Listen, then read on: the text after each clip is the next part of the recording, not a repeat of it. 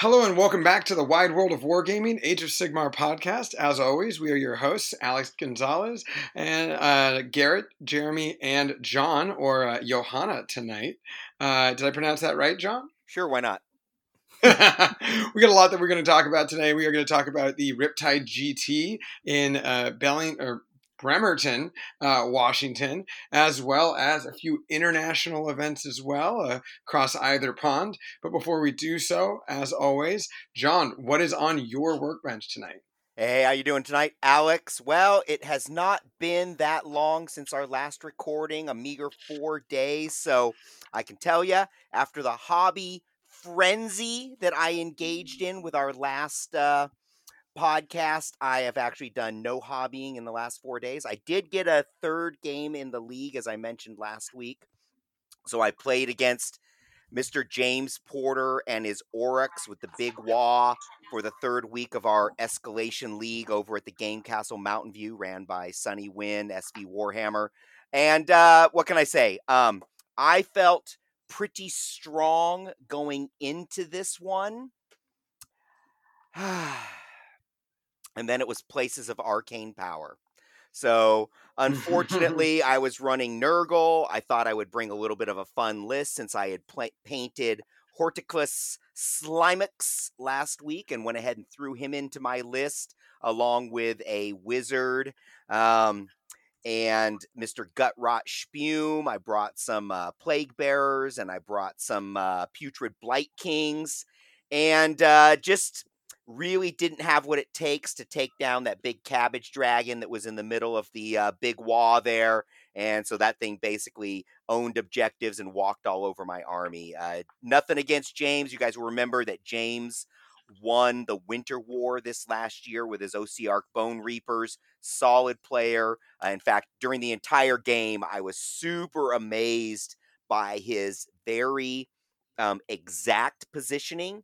I didn't even notice it when he was moving, but I went to like measure uh, summon zones and areas where I could grab objectives and what have you.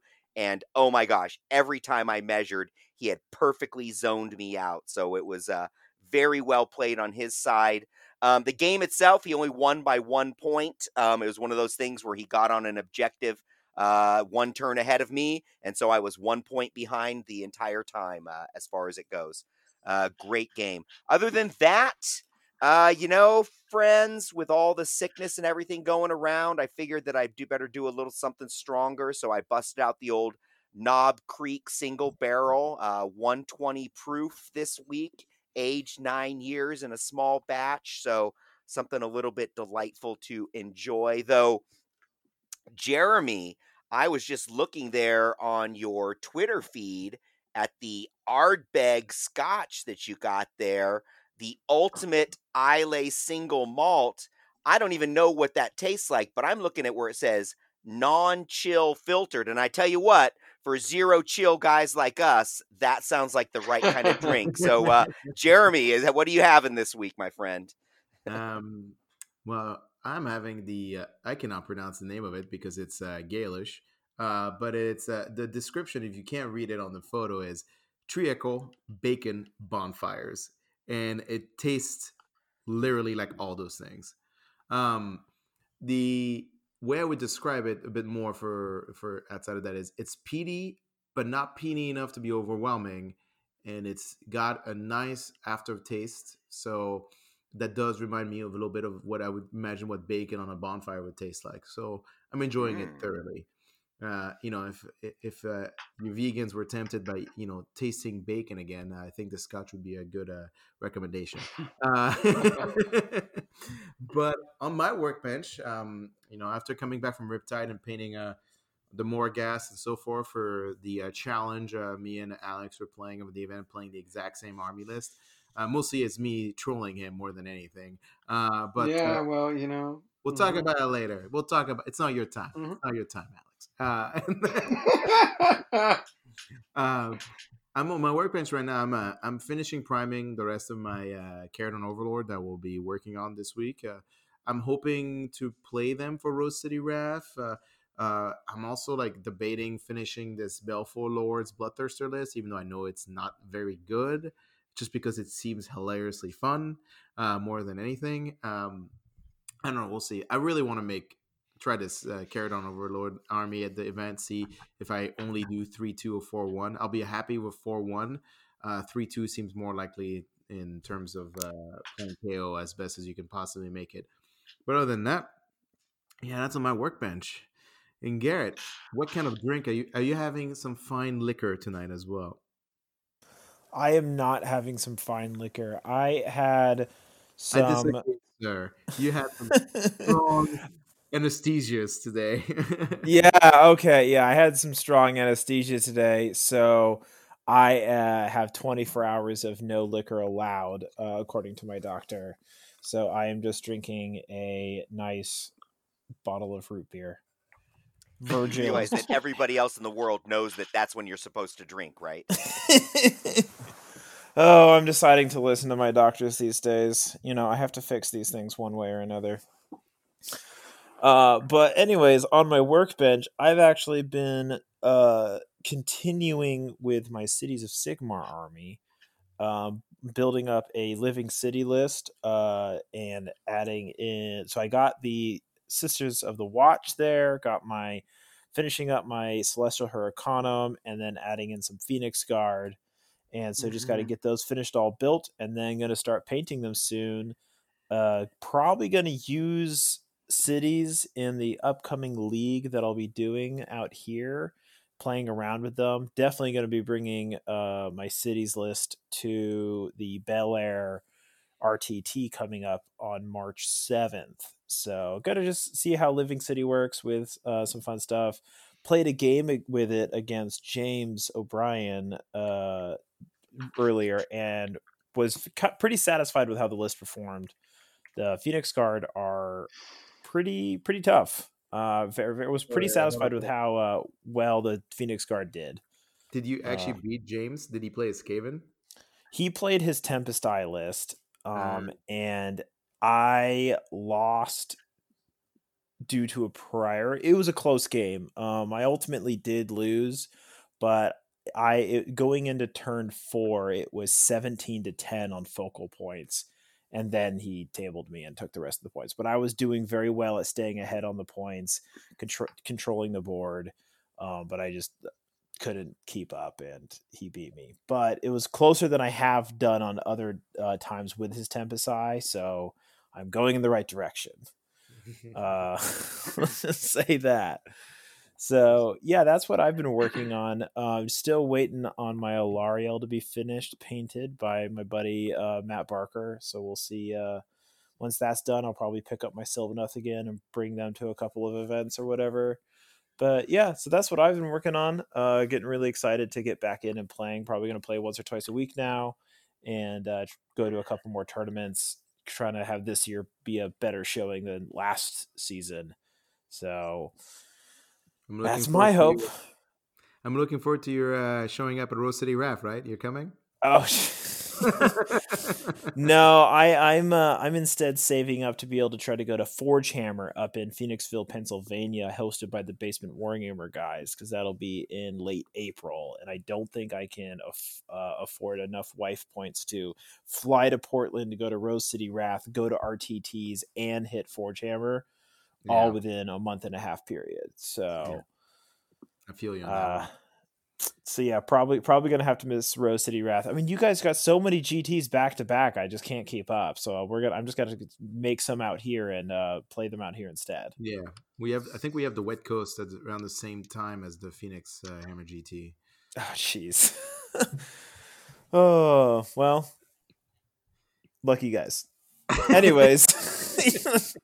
I remember you telling me that the the ETC guys were just super jelly about all the events you guys going and I'm feeling it now. Like yeah, t- and then the Pacific Northwest is like a yearly front loaded like event schedule basically. Like everything happens before the summer and then kind of like nothing until like late like Q3 effectively like core, core you know. So yeah, right now it's just kind of like the crazy season for us in uh in the Pacific Northwest. We have like what two majors like six GTs and a, like a shit ton of RTTs, and then it basically dies down for the rest of the year after that. Wait, real quick. Who's what are the um, what's the second major? Uh, so Wet Coast will be a major this year. Do we have? uh, Are they getting close to the major number? I think it's that's what they're striving for. I'm not sure. I haven't checked the actual. Well, last year they were 36, so they're only coming- four away from being a major for uh, last year. So I'd assume if they have any Mm. growth at all, they're going to be a major. This is coming from a guy who a is planning on going and b has not bought a ticket yet. So, well, you better be re-upping your fucking passport first. Oh yeah, we got to do that. I got a message from our good, our good and loving friend Tasty Taste from Blood of Kittens. Sent me a text message last Thursday, and he said, "Hey, uh, hey, Alex, this is a friendly reminder to get your fucking passport updated." Um, so Oh, that's I funny. appreciate that. I really appreciated it. Yeah, you know, I don't hear from him very often, but when I do, it warms my heart. yes, with directional advice, like he's like your far away remote dad. he's my uh, he's my wargaming dad. That's right. Uh, but what is on my workbench? Because I'm just going to ask myself right now. Um, I have uh, nothing because, well, I could I could clean some stuff up, but technically I have nothing. But maybe doing some extra work, repainting uh, the Nadrite blades on a bunch of Mortek, and kind of finishing up some more gas that I just um, I wanted to be above three color minimum for Riptide. Uh, and so I was working diligently on, diligently on it, but they're obviously not done yet completely. Um, but not much on the workbench besides that. And of course, what we had talked about a little earlier, at least John and Jeremy and I, we uh, went through and calculated stats of our entire 2019 ITC season for Age of Sigmar. I don't know if uh, Garrett, you were able to do that at all. Were you? Um, yes, and I'll just keep those numbers to myself. good, that good, huh? Excellent. Perfect. It was, Don't want to don't want to intimidate the rest of us with your amazing winning record. I see. dude, that is just crazy humble of you. That's Yes. like yeah. great job, man. Coming from the first ITC uh, AOS winner, uh, that's that sounds like I, you don't want to put, put me to shame. I'm guessing it's 95 percent, right? Uh, Yeah, yeah. Let's let's, let's go with that. He's like, sure, yeah, fuck yeah, we'll we'll do it. that it way. was it was above fifty percent. I was satisfied with that. So let's just say that. Fair why are you deprecating yourself? We well. Oh. you up for so much. Just let it go. Just be with it. Live with it. I got a goal for this season to at least. I, I, I'm, I set the bar low so that this next season I can actually do better. I just set it real low so it's nice I can just glide through and at least do better this season.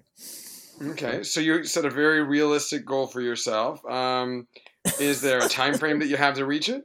Well, I have to by next season I have to beat my previous season's total record.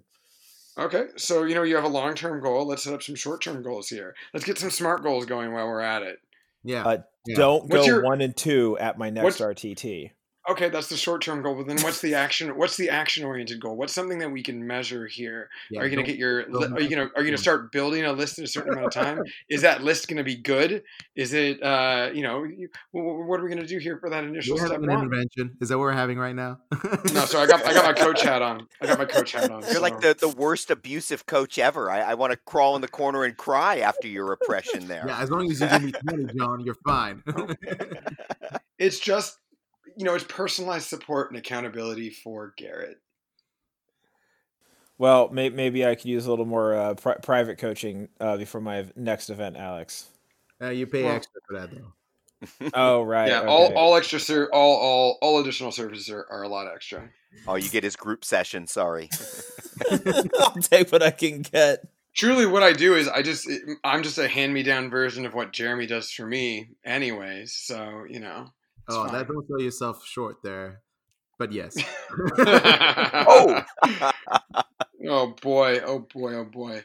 Uh, well, you know, we uh, we do have a lot to get to here, but I just want to before we move forward, uh, Garrett, there's there's no insights you want to share at all with the calculations you may have figured out. No? Oh, like it, I, I basically had a solid three two for the whole season. I, I just went three Batting two. above 500. That's what matters to Yeah. the team. Um, but yeah, you know, right. it's not very fair, Alex. Are you're gonna, you know, ask him to show you, uh, show his. Well, you don't even show yours. I did. I posted it on Twitter. Uh, I mean, uh, yeah, but for the audience here, Yeah, the actual Oh. audience. Well, uh, let's go. Uh, well, let's actually talk to John first, since uh, John might have uh, calculated it out, and he was the first one, I believe, to tweet it out, or maybe you were, Jeremy. I'm not quite sure. I uh, I don't know. I think Jeremy. I responded to Jeremy doing his little uh, year end thing. So actually, that's what started the discussion in our chat. Was Jeremy talking about doing a little review himself? It. I didn't have that many games to review myself, so I only had uh, eleven tournaments that I went to last year. So the numbers came out pretty quick, uh, and it pretty. I was pretty happy with it. I basically have for wins and ties. Uh, I went seventy three percent last year. But if we only count the things after the Skaven Battle Tome, because the first part of the year I was playing my Nurgles, uh, oh, well, excuse me, Rose City Wrath, where I borrowed uh, Jeremy's Idoneth Deepkin as well. But after the Skaven Battle Tome came out, uh, my actual win tie record was 82% for the year. And uh, I was pretty darn happy with that. So uh, not bad. I, I guess I'm a basic solid four and one for the year as far as that goes. Yeah, so um, I'll let Alex go into his first, but there is a story behind why I did this calculation to kick that off because I was very.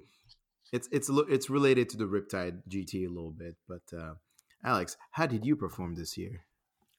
Um, I performed pretty well. I had a seventy nine point one percent win rate. Um, I'm actually trying to calculate that out because I only played three factions last season. Um, I played uh, just Legion of Sacrament till essentially BAO. Then after BAO, I played Night Haunt straight until Wagapalooza. Um, and then from Wagapalooza on to LVO, I played Bone Reapers. So it's kind of split up into thirds. But um, oh well, I'd be curious to hear how you did by faction at some point too. Yeah, well, I can tell you right now, there's a very distinct. Uh, uh, I, I, made a joke earlier in our chat about when uh, there was a kind of a distinct turnaround point where I stopped playing very mediocre and started getting real. Um, and and that was after Nova. So I think I was so frustrated with my performance after Nova that I made a few tweaks to my list, and then after that, it was just like things started getting knocked out of the ballpark. So I started uh, um, getting you know uh, uh, a lot better with things. And uh, you know the first start of the year it just i kind of tripped at the finish or tripped at the start outside of the lvo doubles which was like a pretty hearty lead. Um, overall you know it, it's funny because uh, out of all of my 53 or, or all of my um, 67 games that i played uh, 14 of them were losses and 53 of them were wins, but four of those 14 losses were from Jeremy himself.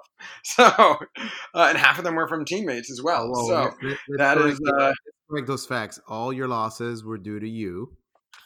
You defeated yourself. Yes. yes. That's fine. That's fine. Okay, um, bogeyman. yeah, but I'll, I'll, get those calculations out for you by the uh, by the end here uh, regarding per faction because that is a good point. You know, I was pretty consistent with just three factions throughout the entirety of the year, and uh, yeah, that is that is uh, pretty interesting there. Uh, how about you, Jeremy? What, what, what are some of your insights?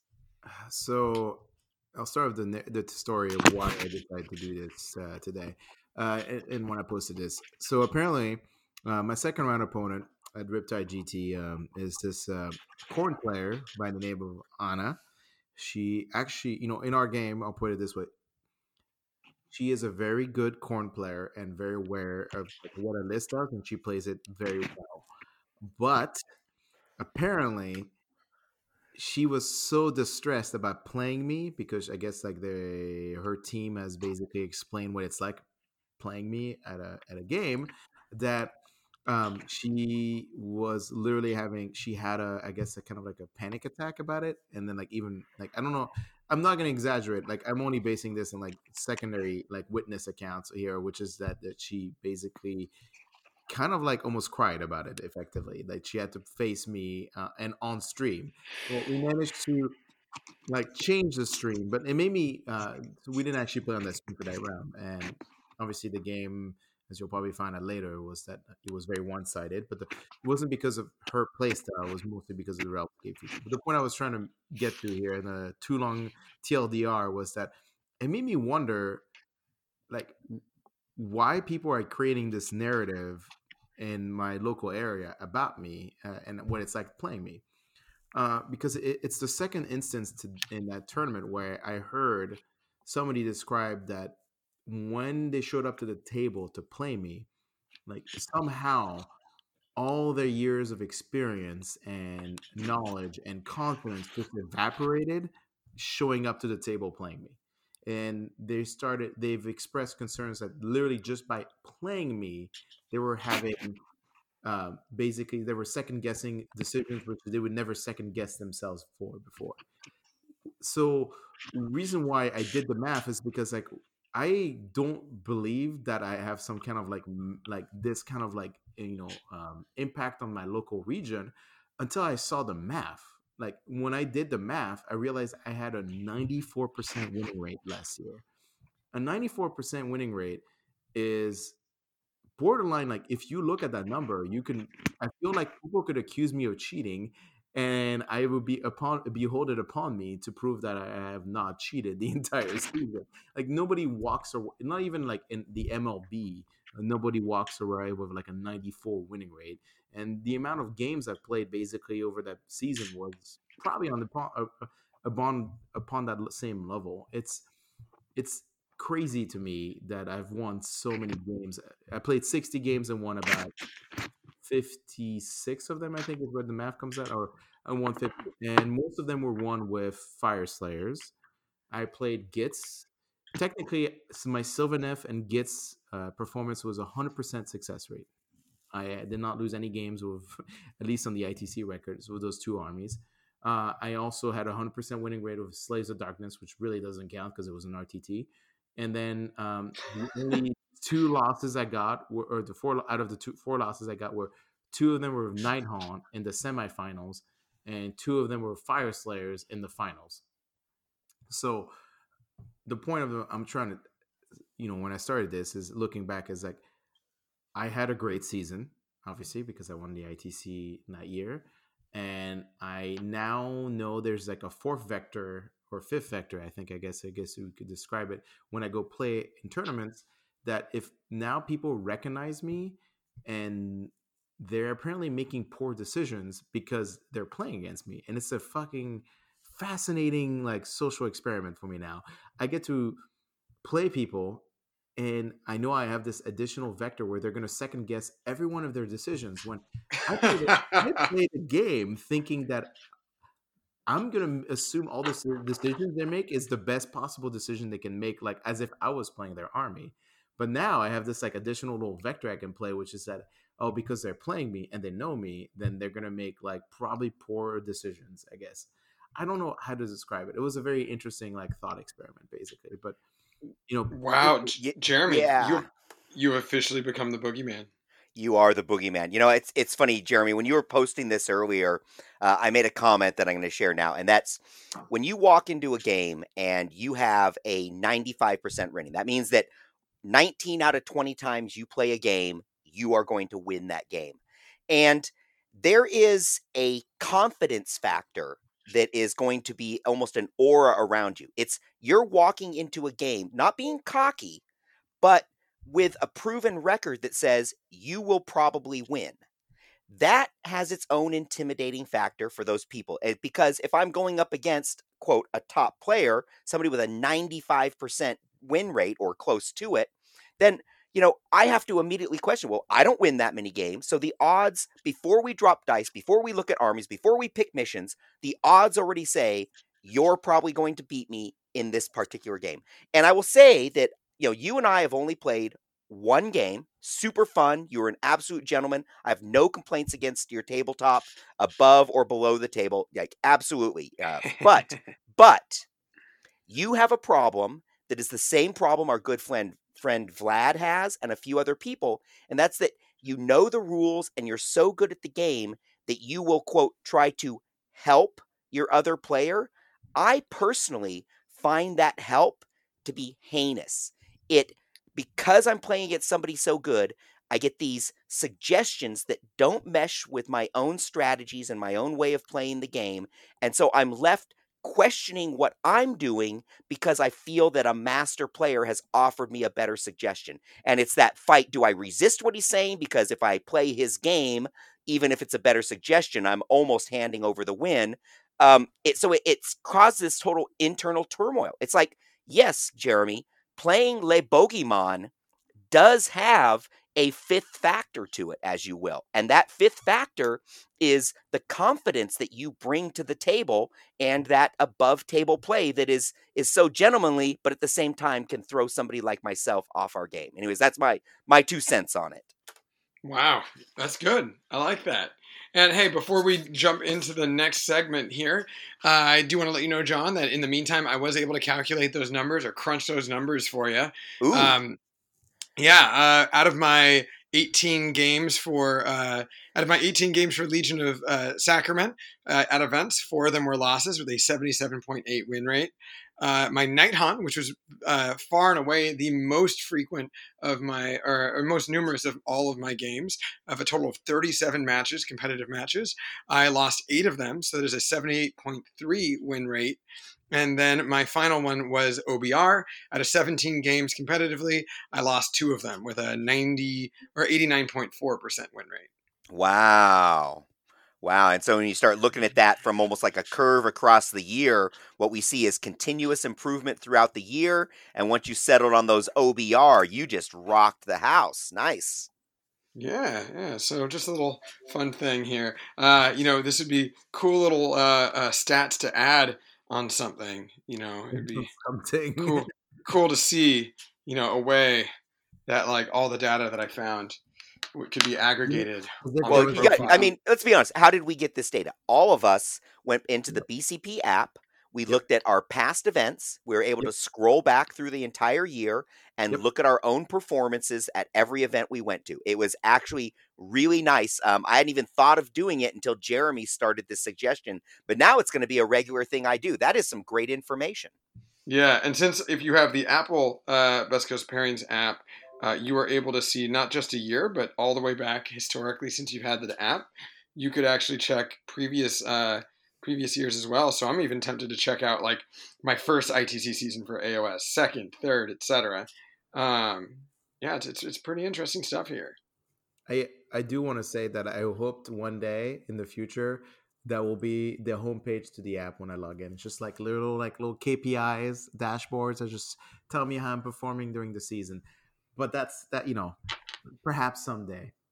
In the yeah, maybe we'll figure out a, a, capability index for you, right? We'll have your your gaming capability index at the first page. you know, too bad we don't have we don't know anyone who's good with UI.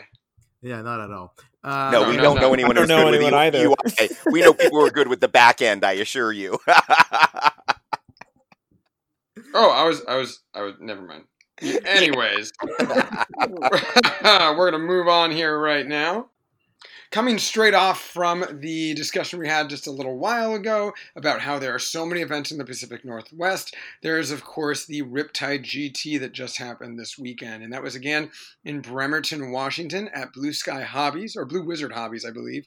Um, at the uh, Helms Deep Tavern in the basement of the event. You know, that place is a really great game store. The tavern in the bottom portion of the store is all for gaming, several rooms for RPGs. They got a bar um, with beer, wine, cider. They had a beer, special beer event that weekend with the, I believe it's the like Lovecraft brewery had a couple of yep. unique beers there yep. and uh, you know they have a whole food menu there too so you don't have to go upstairs and go across the street to somewhere else unless you really want to to get food so it's kind of an all-inclusive package if you will and uh, it's it's a fantastic store and uh, you know Bremerton's a kind of a strange place because it, every time we we're, we're there, it's a Navy town, and there's not a lot of people there. But apparently, when the when an aircraft carrier arrives or when a ship arrives, that's not you know a mothballed or repaired ship there.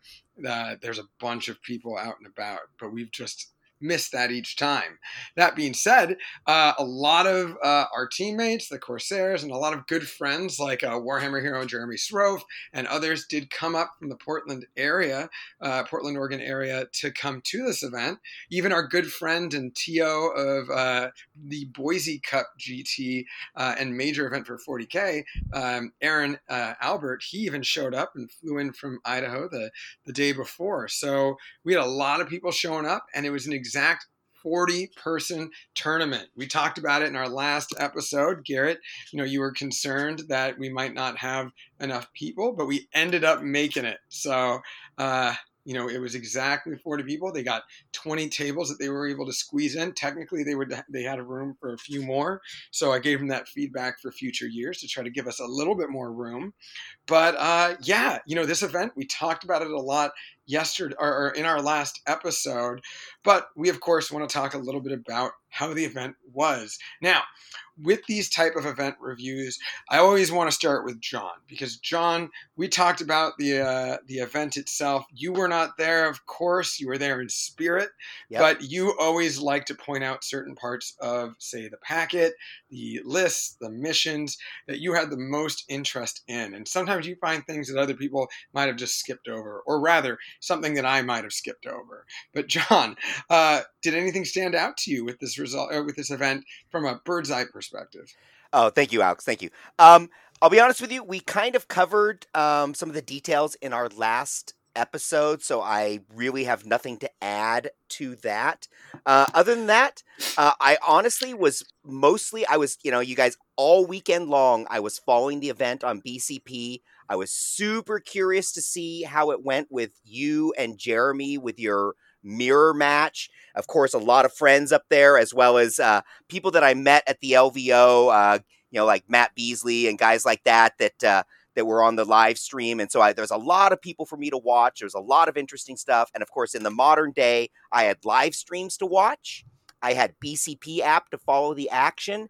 I had live tweeting going on, and I had updates via Facebook Messenger constantly. So it was I. You, it's like you say, I was there in spirit.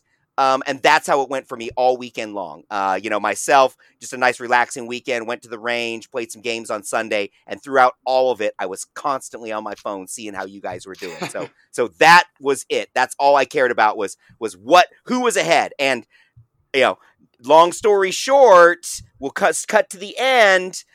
Uh, I was not surprised, but I was surprised, and we'll we'll leave it at that till more of the story is told. I uh I actually was intrigued by how switching the hidden agenda to be part of the mission would affect the overall placings with the uh in people's it, it, um, I was curious to see if the event went as intended with the warlord slay kill and the time point would be able to shake up the placings a lot. And I did see a lot of tied placings like throughout the event uh, Alex and Jeremy were tied for a long time, um, and so I, I'm I'm curious to see how that played out overall as people who participated in the event.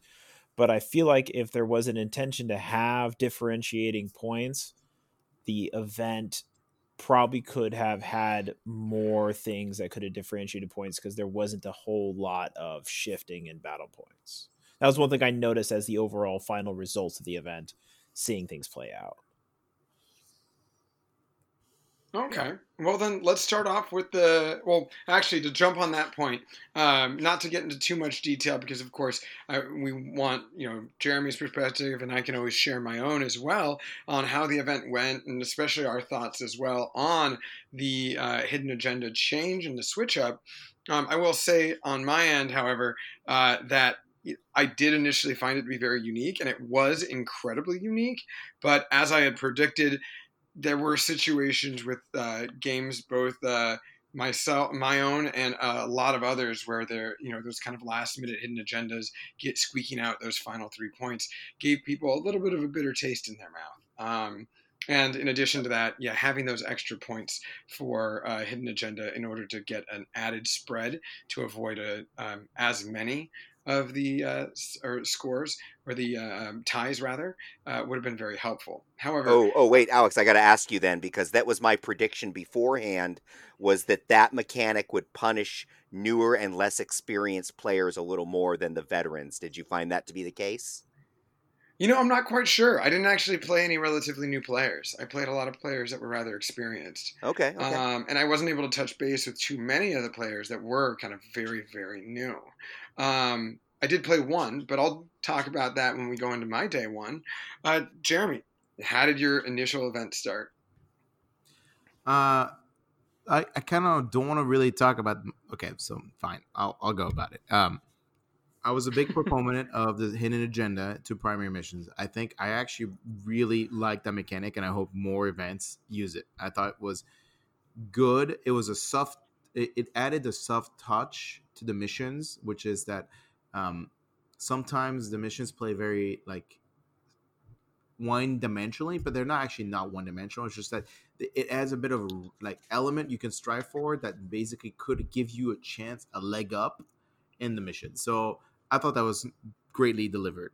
Um, my only problem for the event was uh, the Realmscape features. Uh, at least the first two were super problematic.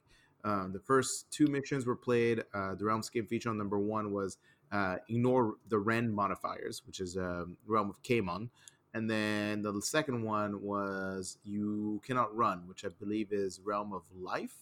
Um, and in the first game, I think the ignore Rend helped my opponent more than it helped me because he had no Rend characteristic and I had a lot. But it just like as a mechanic for me, like I got to watch like a KO player, Shane, played like a Nighthaunt army. Like thank God he played a Nighthaunt army and it wasn't something else because it was like I felt like KO in a realm feature that have like no you know you know Rends, you're just screwed. Like you like what the hell do you do? Like if you played OBR, if that matchup was OBR versus KO, like the KO player has like no answer to anything on the table. No, uh, they don't. Uh, so I, I felt like that one feature was unfortunate. And then the second one I played, that's when I played Hannah, and she played the the sub allegiance for Khorne that gives her like basically automatic sixes to run or something. And she since she wasn't able to run, and it was battle for the pass, which is a terrible mission for that realmscape feature. She didn't even get on points the points in the middle of the table until like turn three for the missions, basically. I, um, I gotta interject real quick. Um, that mission with that realmscape, it wasn't the one where you can't run at all. You could only run if you had the fly keyword. So oh, yeah, right. a Khorne yeah. army without a, a Khorne army without a bloodthirster, almost nothing's going to be running there. Right. So. Sorry. Let me, well, now were those chosen ahead of time? Did he roll for them real time? Did he? They were not roll announced. for them. Did they, they, they were revealed on the day of the event, John. But yeah. but how did he choose them? I mean, was this a conscientious decision to match these, or was he it, it looked, with I mean, dice? It definitely felt that way because they were printed on packets that were revealed to us on the day of. So okay, okay. So he decided, like it. I, don't get me wrong. The Realmscape features add a new dimension to the game because it's it kind of throws the meta and like up in the air. But what came out of the the first two rounds is that the armies that play good, which are good meta lists, are fine. The armies which were the middle tier and S, you know, like bottom tier, I guess in a way. I, I really don't like classifying things that way. Um, yeah, just did worse. Like they just ended up doing worse than they would usually do. So I'm not a, I, I was not a huge proponent of the Realmscape features. Now, in terms of scoring and including hidden agendas in the overall mission was I think that was great.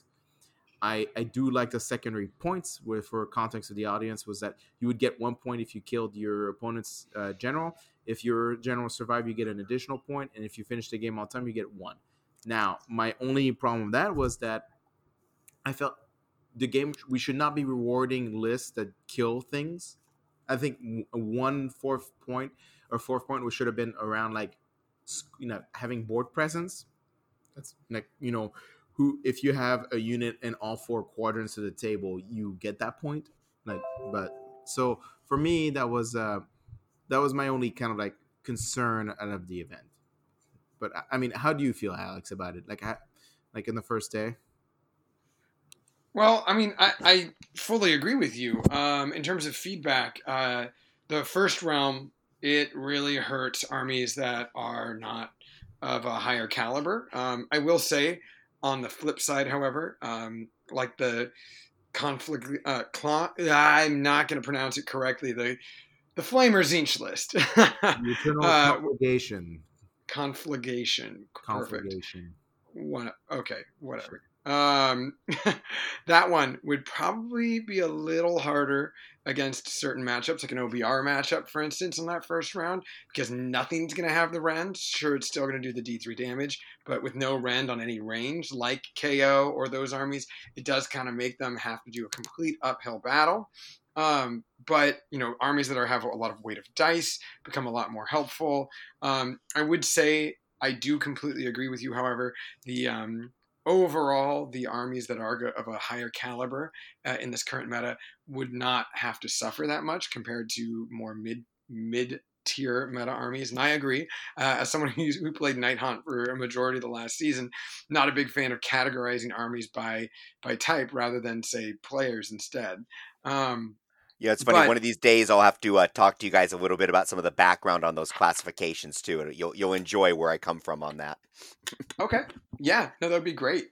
Uh, however, that one, first one, yeah, I agree. Uh, we co- probably could have gone elsewhere. And for this event, every single realm did have a realm, fe- uh, one of the five realm uh, realm features for uh, of six that were involved. You know, of course, a roll of one or just the first one in any realm is just no effect. Uh, he did not choose a realmscape that did not have an effect. Um, and you know, always having just one where there's just nothing going on there is, I think, is fine.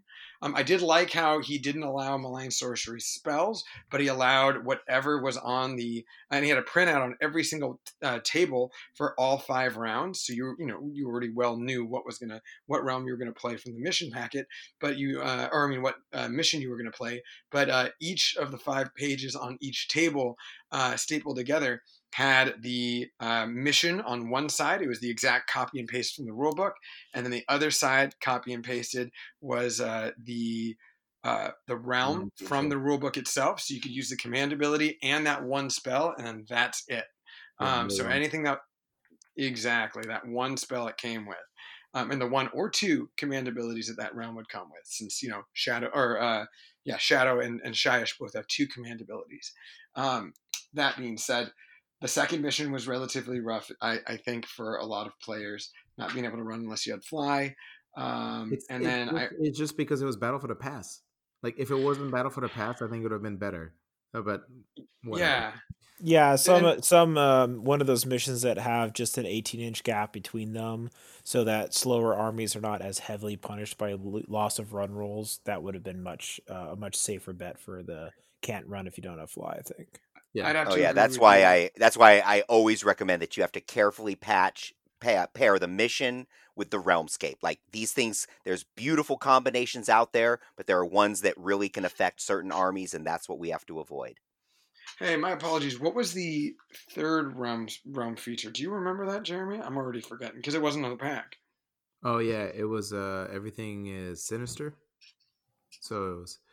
It was. Oh no, that's Oh, the yeah. last, that, that's the last Realmscape feature. No, it was Realm of Fire was our final one. Oh, day one. right. No, no, no. Day three was Realm of Fire one, which was actually I ended up winning. Uh, funny story. Uh, my opponent like basically knew he couldn't win the game against me, which was Dir- uh, by the way, our opponent was name is Dirk, and he was playing Nighthaunt, and he basically uh, did something which I think all Nighthaunt players have to do the first, you know, once in their in their life, uh, you know, professional gaming or whatever competitive gaming experience, which is I'm gonna charge OBR and see what happens. And he did, and then they all died. And then he was like, "I'm never doing that again." Uh, so he spent the rest of the game sniping my general, so he would get a, a point. Like even though like he knew he was gonna lose the mission, he was just gonna kill my general, which he did. Uh, and then his general tr- kept running away, trying to like survive. And the last possible turn, he he he flew further than six inches, you know, forcing him to roll d6. Oh, that's what it was. Yeah. Yeah, and then he rolled a six, took D three mortal wounds, and died. And that's how I got like I don't think I I didn't get max points, but I got fourteen under fifteen because his general died because he ran away, and my general died because forty chain rasp with uh, wave of terror killed him, even though he had a two up you know two up save. So the moral of the story is that when you give people secondary missions, they will try to play for it, which if the audience pays attention, will become important on my round five match. Um, but yeah, that was my first day. Was consensus was Realmscape features and mission pairings is important. Um, and I feel like round two could have been better. You know, for mission pairing could have been better effectively. Round one, that Realmscape feature shouldn't even be in the book. Like, shouldn't even never be used. Period. so that's my key takeaway. well, you know, let's talk about it then. Let's talk about your day one in a nutshell. No, that was it. That was my day one in a nutshell. Let's talk about. I'm talking two. about talking about who you played. We we had a long Oh, discussion sure, about these realmscapes, I sir. played Colin Day uh, Ground One, which is a Maggotkin player, which was one of the reasons why Rend, him ignoring Rend didn't, or me ignoring Rend didn't matter because he literally didn't have any. Uh, and then uh, his greater unclean one ended up having an effective like 25 wounds because, yeah. Anyway, and then round two, I played Hana, which I've already talked about. And then round three, I played Dirk, which was a Nighthaunt player who basically, after his first turn Alpha Strike that didn't work, uh, basically uh, only try to kill my general, and that was the end of the game. So that was my day one in a nutshell. So some of them, some of you probably think, "Wow, Jeremy sounds like you had an easy first day," and I did, which allowed it cost me the difference between day uh, round uh, between third place and fourth place in the overall tournament. But what about you, Alex? How was your first day? Yeah, well, you know uh, that added rend didn't uh, didn't help my first round opponent. It was a Portland local, Nate Hobart. He's a great guy. Never played him before, but uh, had a bunch of shooting. Um, uh, you know, shooting Ma- Ogor Mawtribes list. Um, so not being able to have the rend on those iron blasters kind of hurt. Uh, round two was against a Legion of Sacrament guy, and like your like your game against Hannah, he was told by a bunch of people who I was ahead of time, and it kind of got into his head. But I started like telling him some stuff about how to play the army, and gave him a bunch of tips on like his next round and what to try to do. So he seemed very appreciative of that. Um, round three was actually my hardest possible matchup, um, uh, but it shouldn't have been. Yet again, you walked by the table, Jeremy, and I think you said something uh, along the lines of, "I swear to God, if you lose to KO one more time at an event," and you didn't actually kind of place a threat there. You just kind of kept that open ended. Um, I-, I could be wrong about that though. Oh no, I, there was definitely a threat, but we'll, uh, you know, we'll make that a secret. We'll make it a secret. Okay. I, I mean, Uh, I, I remember uh, I saw that it was coming close to like five minutes left in the round, and your game had not been finished yet, and I was like, "Oh God, please don't lose to KO again, Alex."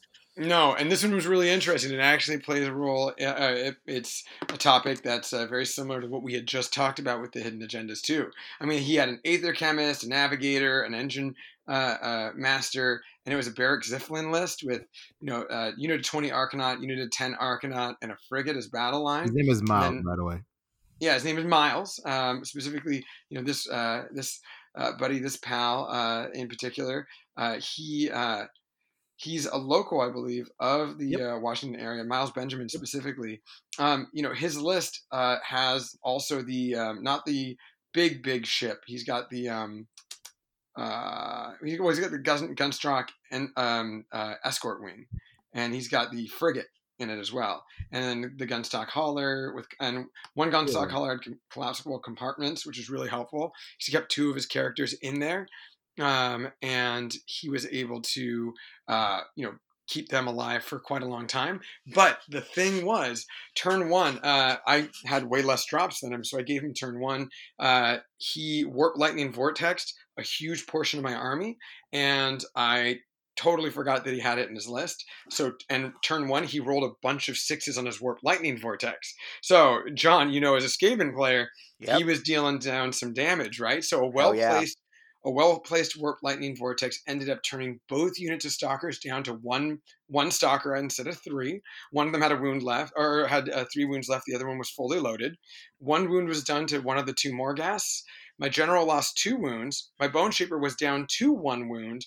My harvester was down to five wounds out of ten, and I lost some Mortek guard that I didn't regrow from uh, the uh, from the harvester as well. And nothing over there had fly anymore.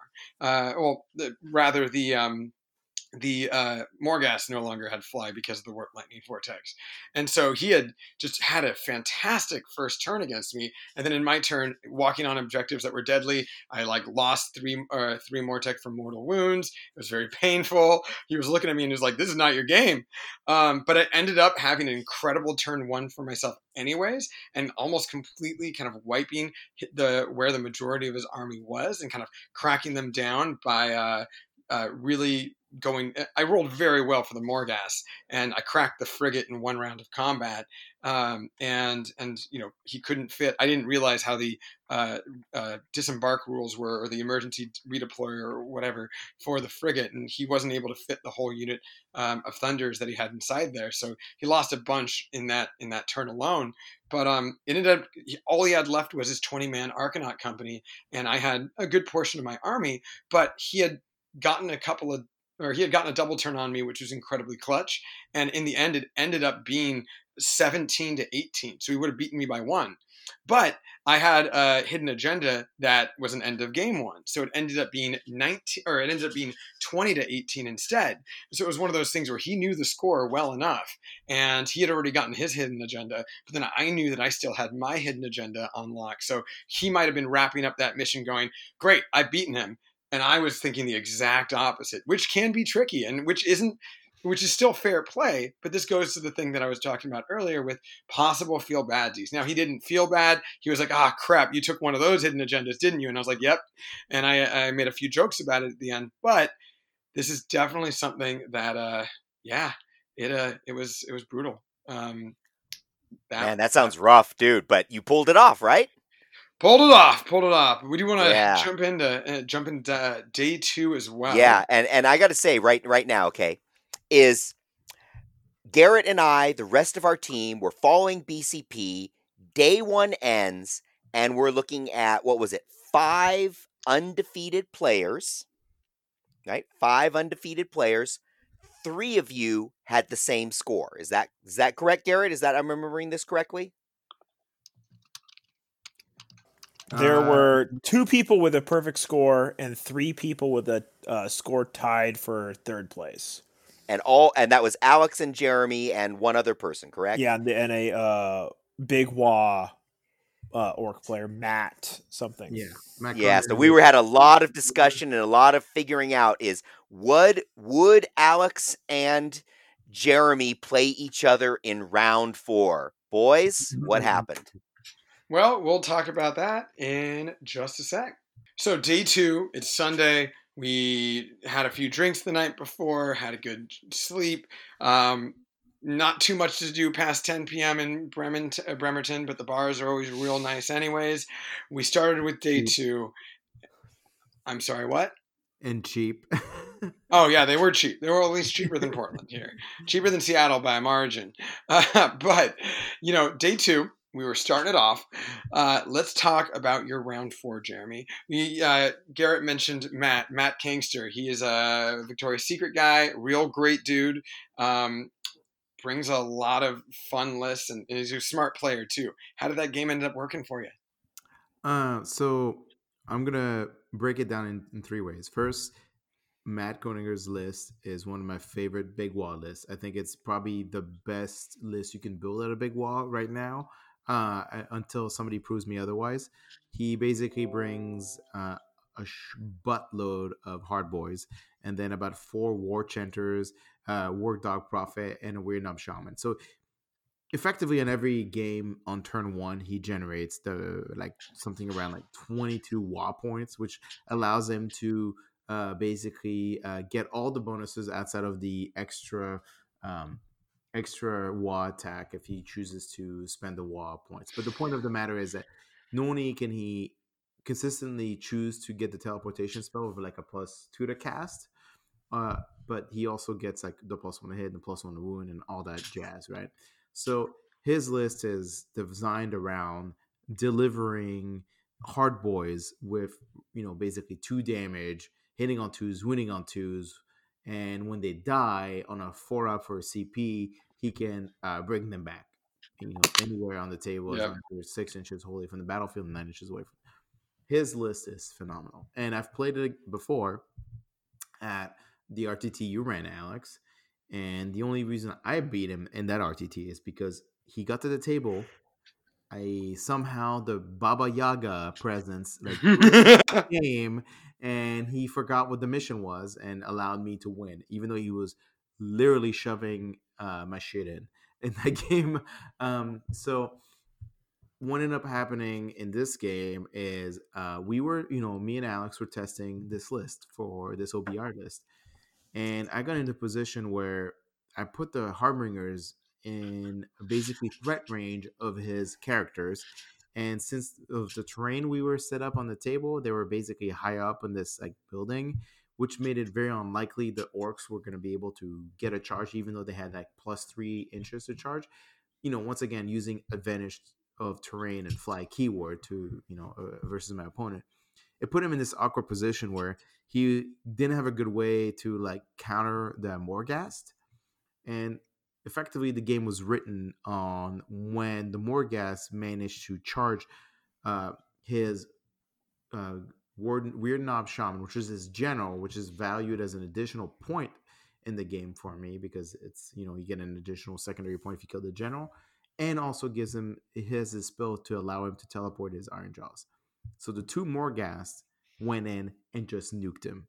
But at the same time, in that same turn, he uh, unfortunately allowed me a pocket pocket of of a charge for the harvester to charge his war chanter from the battalion, allowing him to Oh. hard Wow. So in that one combat phase, not only did I nuke the the war chanter that brings back Ardboys, actually he was my first activation because I really wanted him dead, and then my second activation was the Morghast killing his Weirdnob Shaman. So in that one turn, I managed to rob him of both the respawning war- Ardboys and the um, uh, basically teleportation mechanic.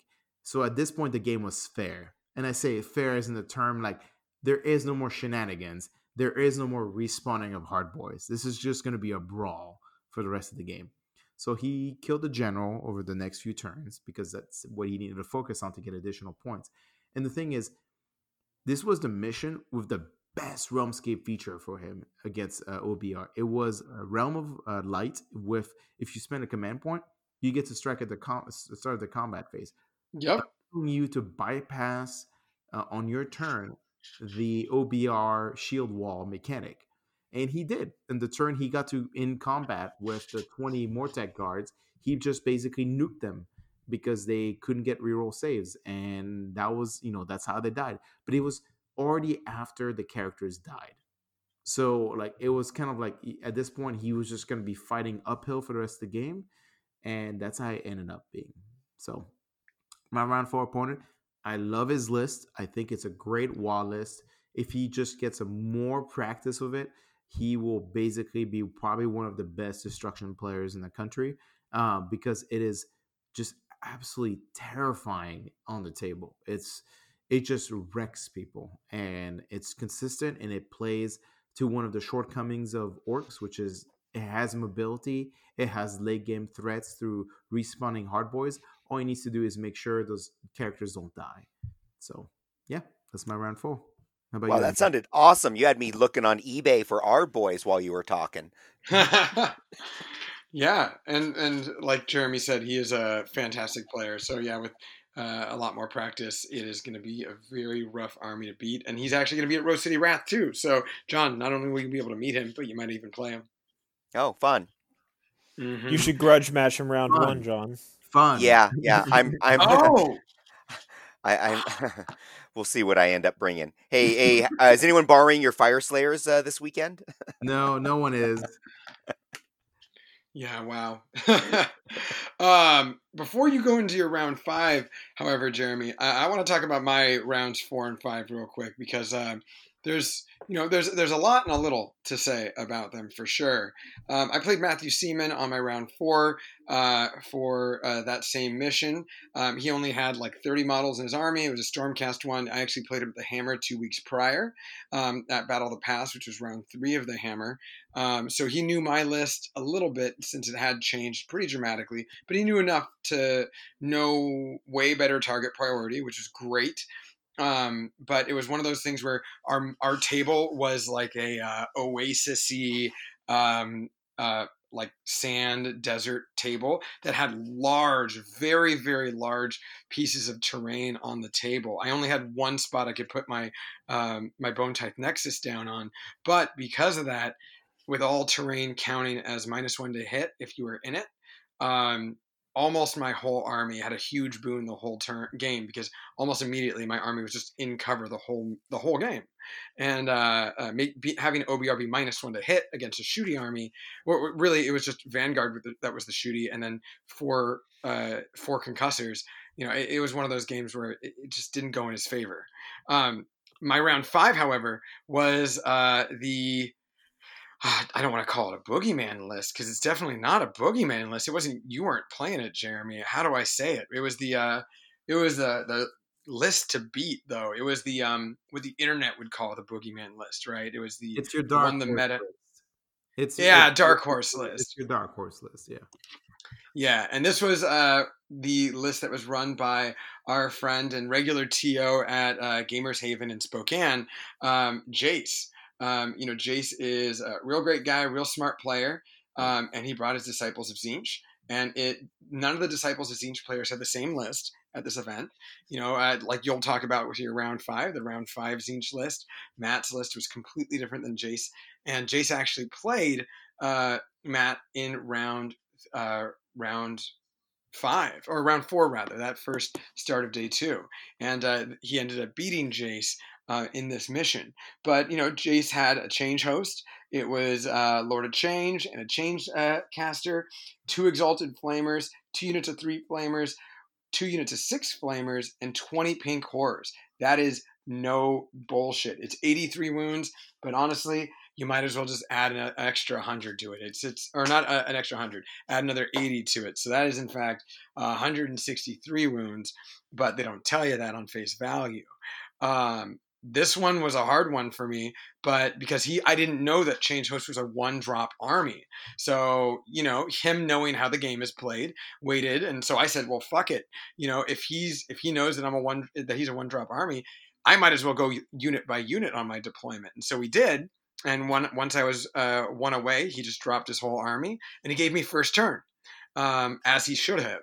Um, for round five, uh, that made things very interesting for me um, because I uh, I am already forgetting what the mission. Oh, shifting objectives. And shifting objectives is actually one that I've consistently done poorly on uh, at LVO, at Nova, at a lot of different games.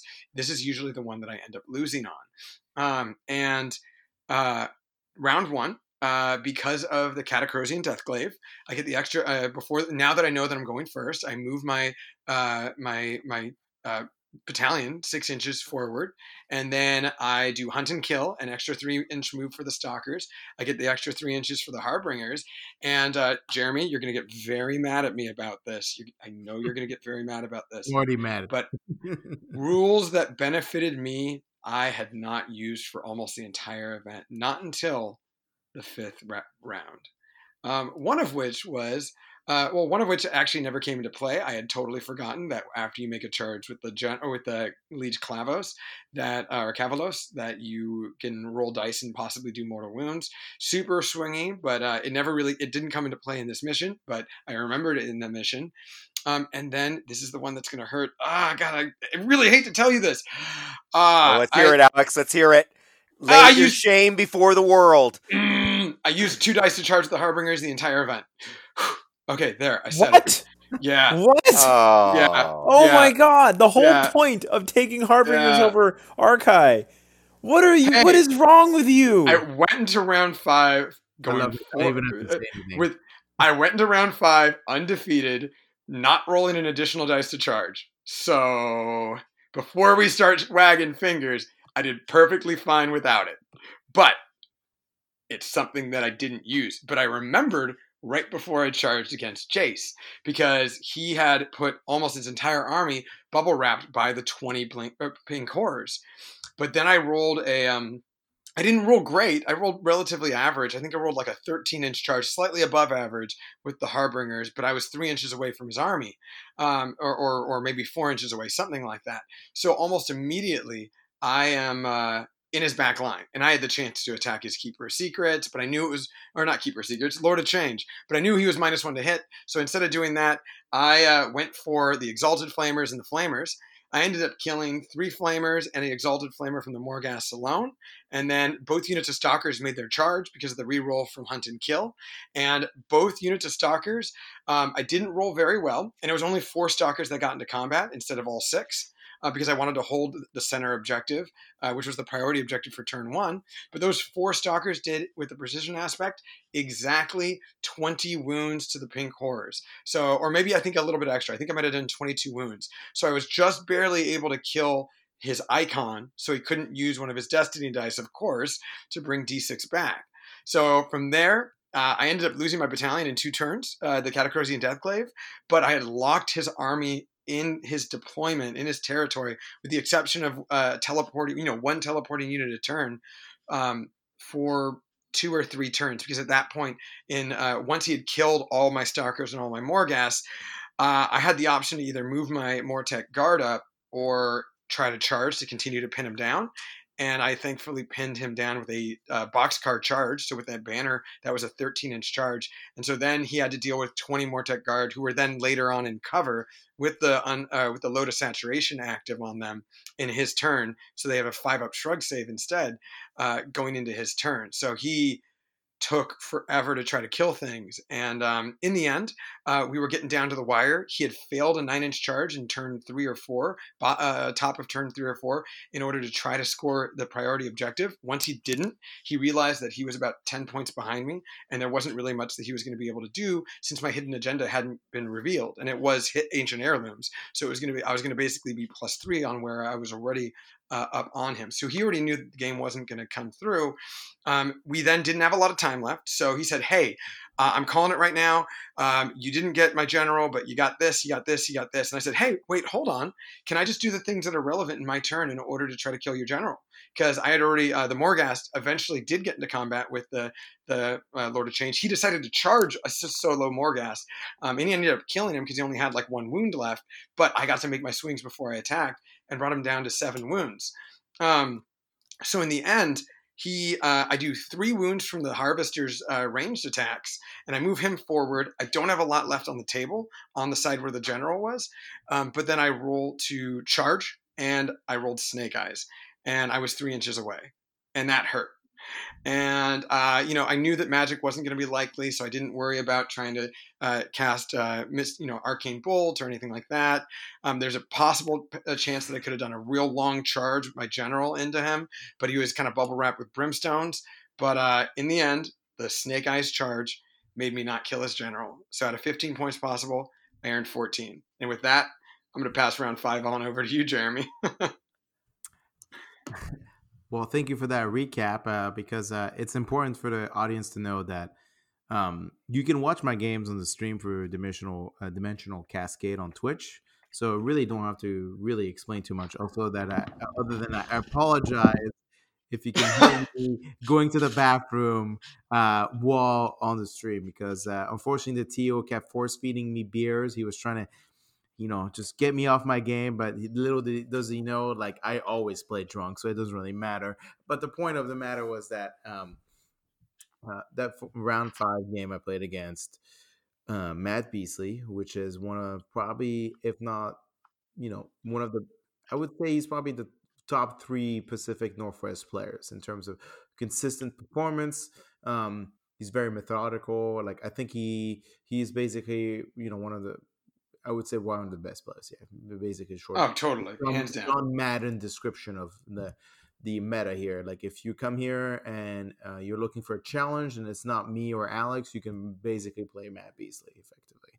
Um, so my game against Matt was interesting because it was the first game I got to play against a Tzeentch list that made full advantage of uh, the Darkfire Rift. So I'll, I'll keep it in summary we played this game and he basically that one spell alone did 70% of his killing in my army. It it literally single-handedly carried him. I would i feel i mean maybe matt have might have disagreement on that but in my perspective it carried it solo did most of the killing the entire game. Now what ended up happening is i was n- not out of the game at any point like it literally came down to can I win priority? So, short summary is I gave Matt the top of the first turn because I needed to be out of his range. So losing, you know, it didn't really lose him, a, you know, a turn of you know casting because he got all of his Fate Points, but it prevented him from damaging my army. But it did allow him to summon a Lord of Change. I mean, there was no way OBR was going to basically, you know, have an ability to snipe at his casters before they start casting. So there was no win-win out of that effectively if I went first. But in retrospect, after the game, every time we had a priority roll, we had four priority rolls after that. Every time I rolled a five, Matt rolled a six. Every time, oh. every time he rolled a two, I rolled a one. So like game played like a game of Warm 40k. Very boring is basically the moral of the story. No, um, he he played well. Like and on turn five, there was a situation in which at any point, if the objective landed in any of the other objectives other than the center one, he would have had a hard time getting it on turn five because I lost a game by one point. So at any point, if I had a, the double turn, because he was in a weird position. If I got a double turn, he probably wouldn't have been able to protect his wizards from the onslaught of the rest of the army, especially in the early turns. Uh, and the later turns, if he I got the priority, I would have been able to position myself to prevent him from being able to score the priority objective on shift. That way, we're playing shifting objective time. So the game ended basically uh, with him winning by one point. Now, in, about halfway through the game on turn three, and this is an important story for the audience here, um, I decided there's a good chance I'm going to lose this game, but I know if I do the following things, there's a good chance I could rob Matt of his first place finish in the in the event. So I decide, not because I'm altruistic, but because sometimes I think the boogeyman title is appropriate for me. I like to, even in losing, I like to make my opponent feel like they're gonna lose. So I do something that probably ended up. I don't think it cost me the game, but it definitely didn't help me in the game, which is focus on his ethereal armor, um, you know, Manticore Sorcerer General with a rerolling four up, in, uh, you know, and rendable save, and effectively kill him by the end of the game, uh, preventing him, uh, giving me an additional point, but robbing him of one point. And then he, because of the situation in the game, had no opportunities really to kill my general, robbing him of an additional point for the overall game.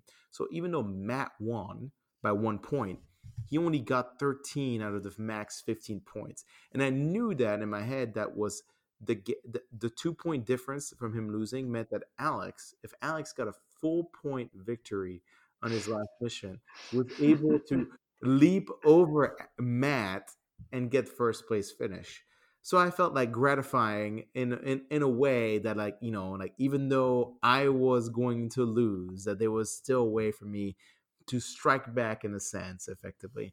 Uh, one even might say I strike from the rear. But the point of the matter was the game was amazingly played. You can watch it on stream. And I apologize for the uh, bathroom break apparently that was recorded because I had to take four of them during the game, and unfortunately one of them was recorded. I do apologize for that. Uh, but the for the audience, if you want to watch a, a game of two top players play a clean game and talk about rules meticulously and not as in an argumentative way, watch that game. It is phenomenal. So anyway, that's my my round five uh, game. I ended up finishing fourth.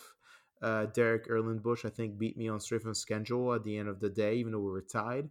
And Alex and uh, Matt were tied as well for first place. And you know, unfortunately, to Alex's chagrin, if he actually played his last game, and also the fact that he had a, actually a higher strength of schedule, would have finished first for the event.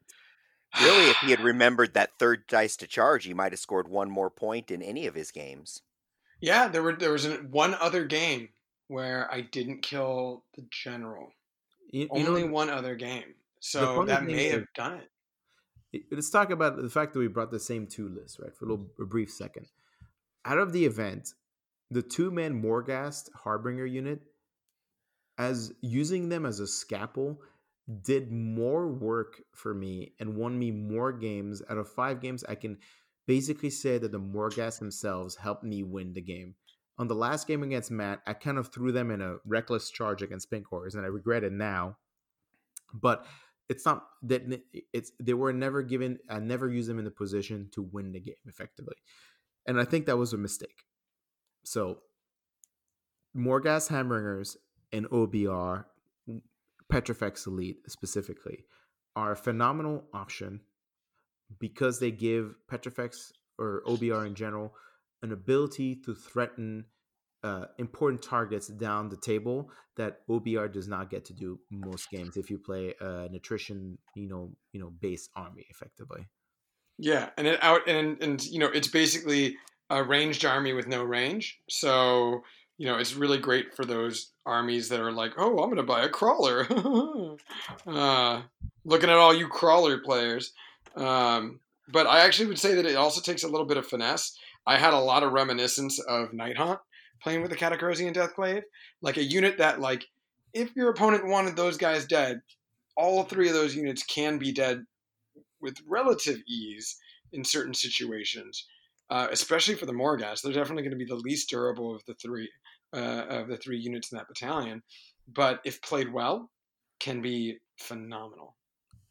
I was gonna say too, uh, you're gonna appreciate this, Garrett and John. So after my game against Matt, he because uh, Matt is a data scientist like me, he decided yes. to take a time to calculate the odds of him actually winning every priority roll that game, and you know what would be the odds of that happening. It was literally five percent which I thought wow. was glorious because I calculated my win rate was 94%. So it was like the one game, it was like when you know, you know, you're like 94 plus 95 is, you know, close enough to 100%. So like the one game, 5% of the time he wins, he won the game. So it, it was a beautiful finish to that. Like in a sense, it was mathematically accurate. yeah, I, I call yeah. that mathematical symmetry happened for you. Wow. Yeah. Uh, you know, and, and, I played him at uh, LVO on round five to get into the top eight, and he is a, like you said, Jeremy, he's a fantastic player, and he certainly deserves the win. He and I oh, were. Oh yeah, yeah. and we saw him uh, on the live stream as well against Matt Barker, top player, and then he came back with his uh, buddy from Dimensional Cascade, and uh, was on the um, the pair stream as well. Oh wow, that's great. Oh, Ricky, um, yeah, Ricky's a great guy. Yeah, Ricky ended up getting best painted. In fact, at the oh, event. Oh, nice! He's got, I could see that. He had an amazing looking army. Plus, the display board is cool. Oh yes, he's got yeah. lights on his yeah. moon shrine. It is amazing. Yeah. Can we talk uh, about how the teal took a you know was a little. He, he he saw Alex not winning best general, so he gave him best overall for the event. He just felt bad. He just felt bad for Alex. Hey, I need nice, to say something. A little little gimme award. I I like that. I gotta say something about the best overall. Um, now, my Riptide, Riptide last year was in May in 2019, and uh, my I went four and one at that event, and uh, my first game was my only loss, and it was to a Tzeentch player. It was to Disciples of Tzeentch. It was a Witchfyre Coven as well, um, and it was Chris Michelson who unfortunately passed away just a few months after that mm. event. Um, and uh, because of that, and because he actually got best overall last uh, year, um, his nickname was Cat, just C A T. And so the best overall award is now called the Cat Award um, in his honor. So Oh, that explains. I was wondering what was up when I saw your trophy. Oh, that's really cool. So so I feel I feel a little warm and fuzzy inside knowing that it's named after him. And the last time I saw him was at that event, and he kicked the crap out of me. so, oh, that's awesome! And what an honor! And you're the first one to win the Cat Award, so yeah, a little symmetry there as well. That's great. So yeah, definitely consolation prize for sure. Outside of uh, uh, disappointing Jeremy, even with going undefeated, I find a way to disappoint him. Yeah. Well, that's how the bogeyman man works. He yeah. never lets you have your joy. It's always here. You, you went undefeated. You took second place, and what you feel bad because the bogeyman has put the the air of oppression upon you, thus setting you up for him to beat you the next time. That's what it's all about. You got to understand his psychological game here. He is just fucking with the entire the entirety of the AOS community. He is oppressing us all and winning, winning with his his powerful psychology. Psychology is a strong word. I was going to say facts, but okay. You really, you're really building and reinforcing this narrative, John. well, you know that's kind of what I do. Yeah, no, absolutely. You're like you're like Jeremy's hype man right now. Well, you know, it might be a paying position one of these days. Yeah, Yeah, right. I mean. I forgot. I, I, I think of uh, uh I don't I, I I don't know his name, but um, uh, there are a lot of great great historical hype man, especially in when we, when we take into account James Brown's hype, hype man. So Oh no, I, I was thinking of, of Heath Ledger in that uh, that movie where he's the Knights uh, with the Oh. Queen song, yeah, yeah, right? yeah, and he has that, that redheaded guy who comes out and talks shit for him every time. Yeah, that's it. Oh, that's amazing. That, that that would be my goal. okay, so everyone just know John is going to be channeling Chaucer in every event moving forward. In the left corner, today we are playing the undisputed champion of AOS ITC since 2019. What was it? The hype man from Knight's Tale wasn't that Alan Tudyk? yeah, but he was playing Chaucer. Yeah. Okay. Yeah. Yeah.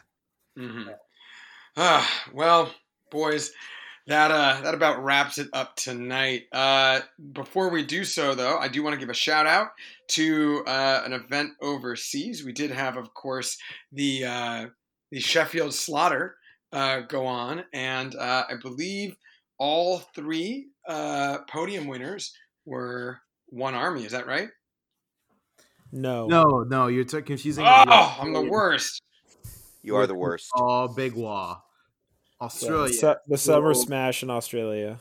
Yeah, Australia still proving the destruction meta is alive, basically. Yeah, so I think it would be a great thing for uh, all of our listeners to compare uh, the lists that uh, AOS Shorts did tweet out. All three of these lists. Fortunately, it doesn't look like they're in BCP. We can even compare it to Matthew's list, uh, Matthew K's list from Riptide, since uh, we are very big fans of his army. So definitely, Yeah, no. Did you see who actually won the Sheffield Slaughter? It was Idoneth Deepkin. Idoneth Deepkin rising up through the glorious British meta there. That was pretty awesome. glorious British meta. Can, can I point out to the fact that the English meta shat, shat on the US meta for a year about the Deepkin meta in 2018? They were like, oh, Deepkin, that's not a list that matters. Like, that's not an army that matters. And like right now, they're just like, they're just eating their, they're just eating their words. Like, they're just literally eating them. There are, yeah. Anyway, we'll talk about that the next week's episode on Wild World of Wargaming. No, truly, we actually will be. So, if you guys like this episode, do feel free to give us a like on Facebook or Apple Podcasts or wherever you, you get your podcasts.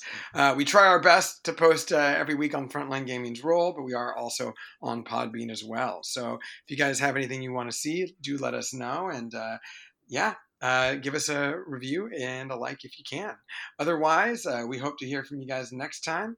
And this is going to be Alex, John, Garrett, and Jeremy signing off for the evening. Night, folks. Good night. Drink some scotch. Winning is not a sometime thing, it's an all the time thing. You don't win once in a while, and you don't do things right once in a while. You do them right all the time. Winning is a habit.